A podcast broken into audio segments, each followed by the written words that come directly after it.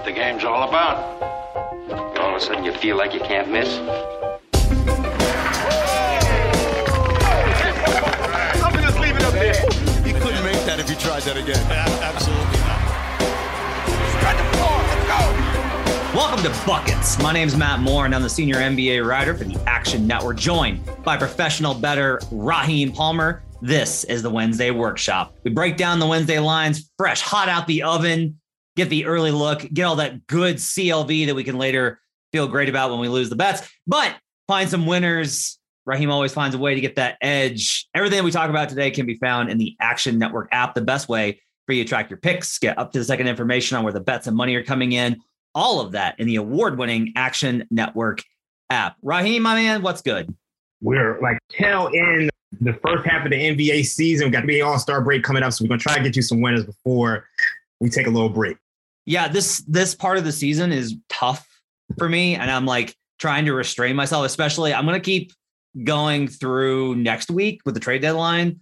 But then that week before All Star, from like trade deadline until All Star, I am going to take a break just because everybody gets that week before spring break, week before summer break energy where they're just checked out. Guys are checking in about vacation plans and they got family coming in or they're going to meet family. Um, before we we get into the Wednesday bets, which I'm going to get to, you want to know my favorite story about All Star break and players going on break? Right. Yeah, yeah, without a doubt. Rasheed Wallace, Sheed, okay. He was picked as an all-star every year, and he started to slide off a little bit one year. Okay. Started started to finally slide a little bit, and it looked like he wasn't gonna make it. And his wife had planned this like big vacation with uh their family, their kids, and her family, and everybody was going. And then like there started to be noise about him picking up steam. And she was like actually in the media being like, do not vote for me. Do not vote for me. I do not want to go. I have a trip. I do not want to get in trouble with my wife. Somebody got injured and she got picked for the All Star game. And That's hilarious. that's my favorite Rasheed Wallace All Star story. All right, we're going to break down the Wednesday bets in the workshop. So, what we do here is this is about the process of, of betting the NBA nightly. We go into the details on what Raheem's model says. I'll give you what my numbers have. We'll break down all the factors, injuries, what guys are worth to the spread, et cetera, to come out with the best process for picking these games. Raheem, let's start off. You, this is a tough slate. You you said up front, like this is a tough slate. You've got one for the night. What's your one best bet? And then we'll get to someone I want to talk about. I'm going with the Los Angeles Lakers minus three. They're starting to play a little bit better. And look, you saw them shorthanded against the Charlotte Hornets. You saw them without LeBron James against the Atlanta Hawks. They fought back in that game against the Hornets on a on a tough back to back after playing the Sixers. They played the Hawks really tough. Actually had a, a pretty big lead. And they're playing this Portland Trailblazers team that really doesn't have any wings at all. When you look at the Lakers, they're actually playing a little bit better than the Portland Trailblazers on a point per possession when you look at like how they played the last couple weeks. I like this matchup from a standpoint that they should be able to get out in transition and really be able to score effectively. When you look at the, the Lakers, they're eighth in points per possession in transition. The Portland Trailblazers are just 23rd in transition. When you look at the, the Portland Trailblazers defense in half court, they're dead last in half court defense. So I think if you have Russell Westbrook and Anthony Davis out there, they're going to be able to do some damage. And this might sound counterintuitive, but I think Russell Westbrook is going to play better without LeBron James out there. I think he's a very ball dominant player and he needs the ball in his hands. And when you look at what he did the last game against the Atlanta Hawks, 8 for 15, 20 points, 12 assists. He played just as well against the Hornets and against the Sixers. So I think him and AD can find something, and I think they could win this game coming off the road trip. Yeah, I've got this at seven and a half on matchup and 5.7 on um, power rating. I think the question is like, all right, that's a full strength numbers. What's LeBron worth to the number? Right. How much, how, when you're trying to factor this in, how much do you kind of put LeBron at? Like, what, what's the number that you want to assign him? I'm three, four points. I mean, it's about as big as anybody else in the league. Right. So I, I think that's only fair. I still think he's one of the, the best players in the league. And so I, I think you got to make him that. But I think in this spot here, I think the three is short. it's right on like the edge for me, right? Where it's like, Mm. especially if this moves to three and a half, which the Lakers are a public team. You know, I don't I don't know how much money they're getting right now, especially without LeBron, but if it goes the other way, I'll definitely be on it. I think at three, I'm looking at it and I'm like, okay, so this is like a four and a half, it's like a four to four and a half point differential based off of LeBron. The only confusing part there is the the is the the Blazers numbers are impacted by the time that they spent with that Dame and CJ too, right? So like CJ's impact is is key here. Anfernee Simons had a really bad game last night. I expect him to kind of bounce back. Ooh, like this is brave. I like I like the spot, right? Where Yeah. you you you are betting the Lakers in the one spot where I think no one's on them. Like no one Yeah. should be on the Lakers. An explosive offensive team. They can't get stops. They're at home, so it's a good spot there. They lost four out of five. And I mean, the end of the road trip was pretty rough. They had a day off. Actually, they had a couple days off. So I just think this is the perfect spot. If I'm going to play the Lakers in any spot, it's got to be here. Yeah, it's got to be there. Okay. So let's put the Lakers minus three on the card. Mhm. Well, I want to talk to you about. I think it's just to kind of go over these numbers because these are ones I'm looking at. I haven't made a decision yet. Might get to a decision here. Knicks are only two and a half point dogs at home to the Grizzlies, which is really surprising to me. Like Memphis has gotten a lot of respect in the market recently, and now all of a sudden, it's it's not a back to back. They've had they are having a night off. It's New York nightlife, but that's usually not as big of an impact. I've got this at 7.3 on matchup. Like I do have it on power rating, I'll say, with the Knicks as uh, actually slight favorites because the Grizzlies project so badly with that half court offense. But the the Grizzlies so can so constantly take advantage of their transition advantage here. I have a hard time seeing New York being able to keep up with how good the Grizzlies defense has been. Like, do we have any reason to, to understand why this number is only two and a half? Model actually makes it 2.9. So it is a little strange to me. Like I, I, I'm, I'm not understanding why my model is, is capturing that, but I'm probably struggling with it too. But I, I think you mentioned the Grizzlies half court offense. It is pretty bad. I also think I think the Grizzlies power rating has slipped a little bit with Kyle Anderson being out. They've been playing Ziaire Williams a ton, and he hasn't been good at all. Like he's, and I know Ja Morant went to him with the game on the line on Monday night, but he's not a guy I really want to see getting big minutes. I mean, when you look at the offense, they're 2.8 points worse per 100 possessions with him on the floor, and the defense is also around 3.5 points per 100 possessions with him on the floor. So, yeah, I've actually got the Knicks a little ahead in half court offense because the Grizzlies half court offense is bad. And you saw that in that law in that loss to the Sixers, which you were at the other night um, in Philly. That like they just could not get buckets in the half court offense. Like, that continues to be an issue that I'm we're going to be tracking. Like that's going to be a thing in the playoffs. Like all of this, like that's going to be a, a continuing narrative is whether or not Memphis can find those kind of points given their situation. Um, I think one of the issues here I do have is like, look, I've got the the Grizzlies with this huge transition edge based off of per possession.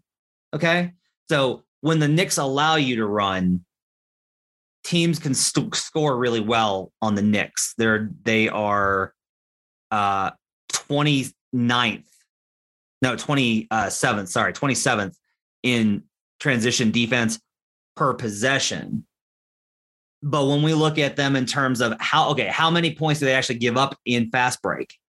That number drops a lot. They're actually only 13th in transition points allowed, fast break points allowed per NBA.com. So like the difference here, this is like where I kind of gets to. Memphis wins games when they can control the pace, when they are the ones running and hitting you. They got all those weapons and Ja's getting to the rim over and over and over and over and over again. There's a huge edge for them. But when teams can slow them down, it hits a little bit of a break. The Knicks aren't great at slowing teams down. And when you get out, you can score on them. But I don't know how to kind of like, I don't know how to get the edge on on that based off of this number. Like it's a weird number. I do kind of think that I'm probably going to be on Memphis just because they've exceeded. And plus, like the Knicks are a half decent team and the Grizzlies have been very good versus half decent teams coming off of a loss. Mm. That seems like a, a, a, fairly good spot. Let me see what they're at uh, ATS after a loss this season because I, I want to know that. Like, I want to know how Memphis responds when they've lost games. 11 and 6 at 65% ATS this season. Anyway, I think one thing one thing we got to point out with the Memphis Grizzlies is they were six for 30 from three against yeah. Philadelphia. So they just couldn't hit this. They couldn't hit anything. I think the Knicks perimeter defense, it does leave a lot to be desired. So I think when you look at the Knicks perimeter, where are they at? Um, they're still allowing the third most three point attempts. Yeah. And, I mean, the Grizzlies aren't shooting a ton, but guys like Bane can hit them. So, yeah, I'm gonna, let's say lean Memphis, and I'll figure out where I want to go at with it tomorrow. What do you think about that total? Because I actually make it 211, and I yeah, think if, I the, if the Grizzlies if the Grizzlies can't push the pace, yeah, that that might be a good under. Yeah, that might be the one, right? Is like this just turns into more of a slugfest, and both like the Grizzlies defense has been good. So it turns more into like a grind. I could see that. Yeah, I might play the under on that. Uh, mm-hmm. Speaking of unders, wrote this one up for the New York Post tomorrow. We got a, a content deal with them. Uh, I'm on the Mavericks Thunder under. So I almost played Mavericks minus 10 and a half. I do make this larger, but then I just was like, you know, without Porzingis, I, I don't want to go. I don't want to lay double digits. The, the Mavericks are two and three this season as a double digit favorite. I they're not in that national TV spot, which we've talked about, right? Like big, big games at home for the Mavericks. We found this season to be kind of a, an edge spot, but this is the opposite of that. This is the Thunder. However, what I did notice was that the Thunder this season, this is per Cleaning the Glass, they average, they are 30th in offensive rating versus top 10 defensive teams. Mavericks are fifth. Mavericks take the second longest on offense in terms of seconds per possession the Thunder force you to take up the fifth most. So they they they work hard and make you go to secondary options, right? And it, it puts it in context of, of course, the Thunder beat the Blazers. The Blazers can't get stops. So this bad Thunder offense, they can get stops. The other team can't. And that got, that got them ahead as well as Anfernee Simons having a terrible night, right? But versus the Mavericks, even without Porzingis, this team has proved and like no Porzingis, no THJ. Like those are both downgrades, I think, for the Mavericks. But as a team, they've defended really well. I don't have any reason to think that the Thunder are going to have a big offensive night. The total is only 207, but that was enough for me to get there. I've got them all at 196. That's probably conservative. Like I wouldn't play this below. Like I, I like it at 207. I don't want it at 205. Yeah, I, I like this one. I have it at um 198. Yeah. And I mean, look, we could talk about the, the Oklahoma City Thunder's offensive struggles all day. And I, I think they're they're dead last in offensive rating. And over the last two weeks, they've been playing some really good defense. I think over the last two weeks, they're third in defensive rating. And when you look at the Mavericks, they're fifth in defensive rating for the season. Their last two weeks' defensive metrics aren't that great. And a lot of it has to do with the fact that they played Golden State and they gave up all those points. But before that, they were the number one defensive team in the league for, for much of January. So I really like this one. We all know that the Mavericks, they kind of they play a slow pace with, with Luka. He's just slowing down possession. They're 28th in, in, pace. So this is a good one. Another one we talked about before the show that I want to get into, uh, Cavaliers, because this is this is that rest spot that we're always talking about. Um, Cavaliers are on the road versus the Houston Rockets. Third and four nights for the Cavs. Not a third and four nights back to back, but they had the back to back they're off tonight. As we're recording this on Tuesday. They play Wednesday versus the Rockets. No Darius Garland. And oh boy, was their offense a mess versus the Pelicans without a point guard. Like no Rubio, no Sexton, no Garland. They needed Brandon Goodwin to like step up and play heavy minutes. And he was good versus the Pelicans. The Rockets defense is worse. So here, here's where I'm at on it. The line's five. Okay. It's it's Cavs minus five on the road. I've got it at, at nine full strength for the Cavs. I can't get to a place where I think that Darius Garland's worth four points to the spread, right? Like, yeah. there's no scenario where that where that's the case. Power rating, I I have even higher at ten point six, which is predictable given how good they've been. So I show a pretty significant edge here to Cleveland, even if I take out if I if I take Garland, you can't give him three points, right? Even with the cluster injuries at point guard that's got to be worth like yeah. two and a half at most. Darius Garland's two and a half, probably two. So we're looking at like a seven point line with Garland out on my model versus a five point line on the spread. So I, I, I, but it's a three and four nights with not a back to back. Give me some guidance here. I think all signs point to Cleveland. The Rockets are 30th in transition defense. They're 28th in the half court. And then more importantly, this is the Cleveland Cavaliers team, which is big and they score in the paint. The Rockets are 28th in field goal percentage at the rim. So I think Evan Mobley, Jarrett Allen, like Kevin Love, like I think their front court can have a big day.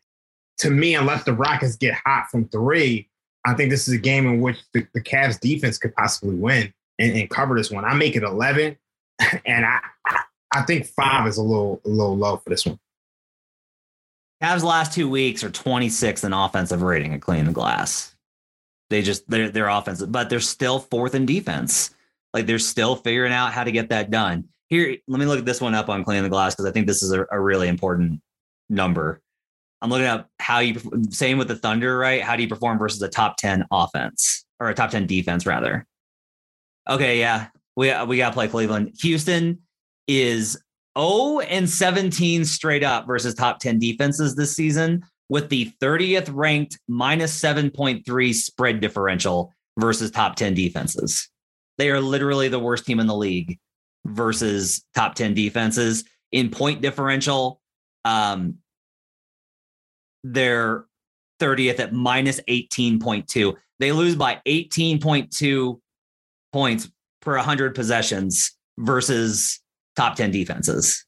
So the Cavs are going on the card. That Darius Garland yeah. cannot be worth that many points. I'm willing to get burned by Christian Wood and Eric Gordon showcasing himself for a trade. Um, one more before we get out of here that I want to hitch up on is this is a real tricky one, I think, as well. It's Celt it's Hornet Celtics. So the line is five. Totals 223. It's it's Boston minus five. Here's what's what's kind of interesting. I've got matchup, and this I made some adjustments to try and normalize this a little bit, and it's it's looking a little bit tighter. I've still got Hornets favored in this matchup, even on the road.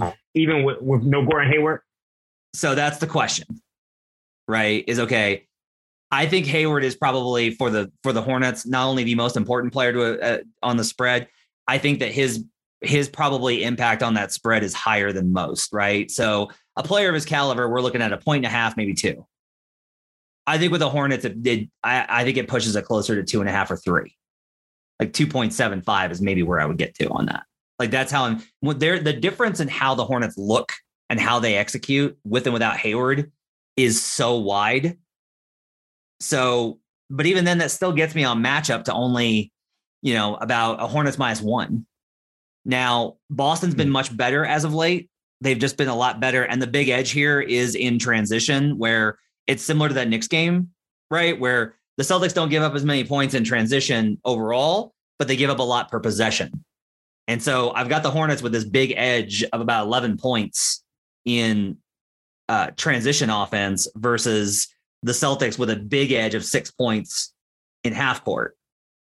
Boston's been much better. They've been more reliable. They seem like they've turned a corner. Where are you at on Hornet Celtics?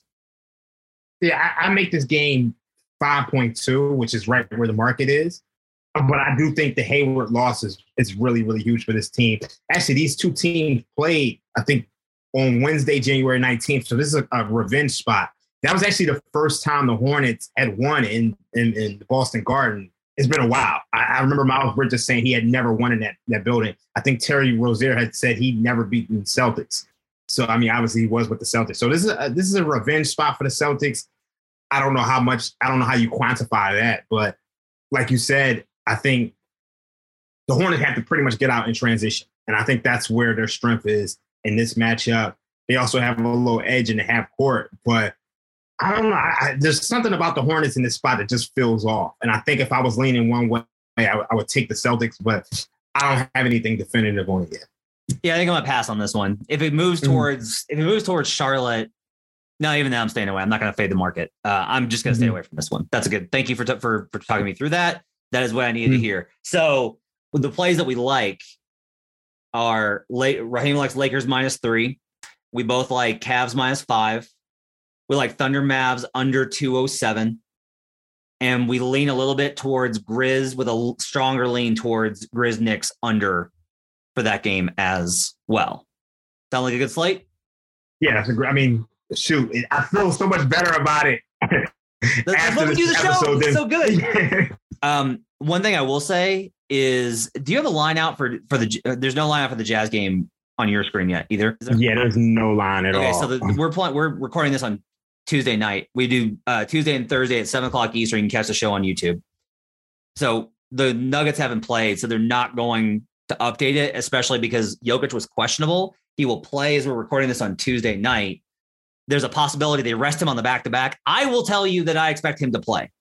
I expect Jokic to play in both games of the back to back. He shouldn't, but I expect him to play.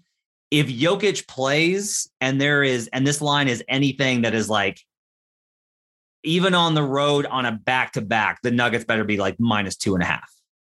Uh, anything otherwise, and I'm I'm playing Nuggets. Like I'm the and they're going to be dogs in this spot. If Jokic Yeah. plays, I am absolutely playing Denver because they are with Jokic, they are one and a half point dogs in Minnesota. So the power rating is absolutely going to put them as significant dogs tomorrow on a back to back versus the Jazz.